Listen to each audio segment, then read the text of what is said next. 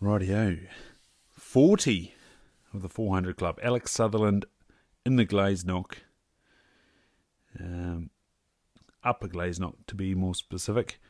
8 by 7, 54 and 7 eighths by 52, 104. Uh, spread is 44 and 4 eighths, span 35. Everything's in the bottom. Royal tines, outer royal on the left, inner royal, inner off the royal on the left. First off back, both sides. Second off back on the right. And then back times of 23 and 1 8 by 21 and 6 eighths. Another round, 400 total. So Alex Sutherland, the 1934 season was a very wet one. Again, wouldn't read about that in Fielden. But five good trophies were taken that year. Alex Sutherland and guide Tom Cameron, a good bushman who had accompanied the Nitz brothers the year before, were in the Glaisnock.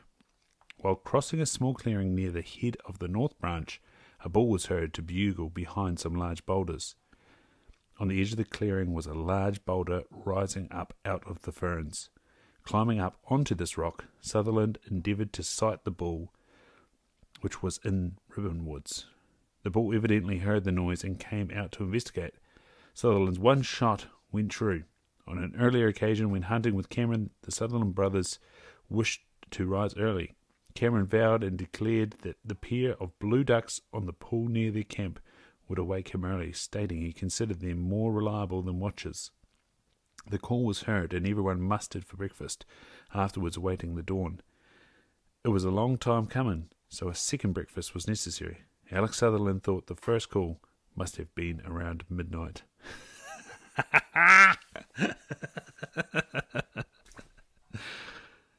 uh, and you would too, like, jeez. that characteristic whistle. And you're like, all right, it must be nearly morning.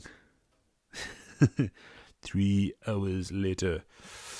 Second breakfast, acting like a couple of hobbits. Good stuff. Right. We're nearing the end. We've got up to number 41, Neil Olson, Wapiti River. And then we've got uh, a couple of special mentions, 42 and 43. And then crossbreeds, one, two, three. So three crossbreeds. So not long to go. We've got the last of the of the pure bloods, and then a couple of special mentions. One from EJ Herrick and uh, Old Drumsticks KW Dalrymple. He's back for that one. Make sure you're subscribed so you don't miss out. And uh, yeah, we'll catch you next time for Neil Olson on the 400 Club. Brilliant. Now, this is from New Zealand Big Game Records Series, Volume 2. It's called The Wapiti and the Moose. Written and compiled for the New Zealand Deer Stalkers Association, incorporated by D. Bruce Banwell. And we're able to do this with permission from the Halcyon Press, a division of Halcyon Publishing Limited. And um, this was copyrighted in 2001, D. Bruce Banwell. First published 2001. All rights reserved. And they've given us permission to do this little series, the 400 Club.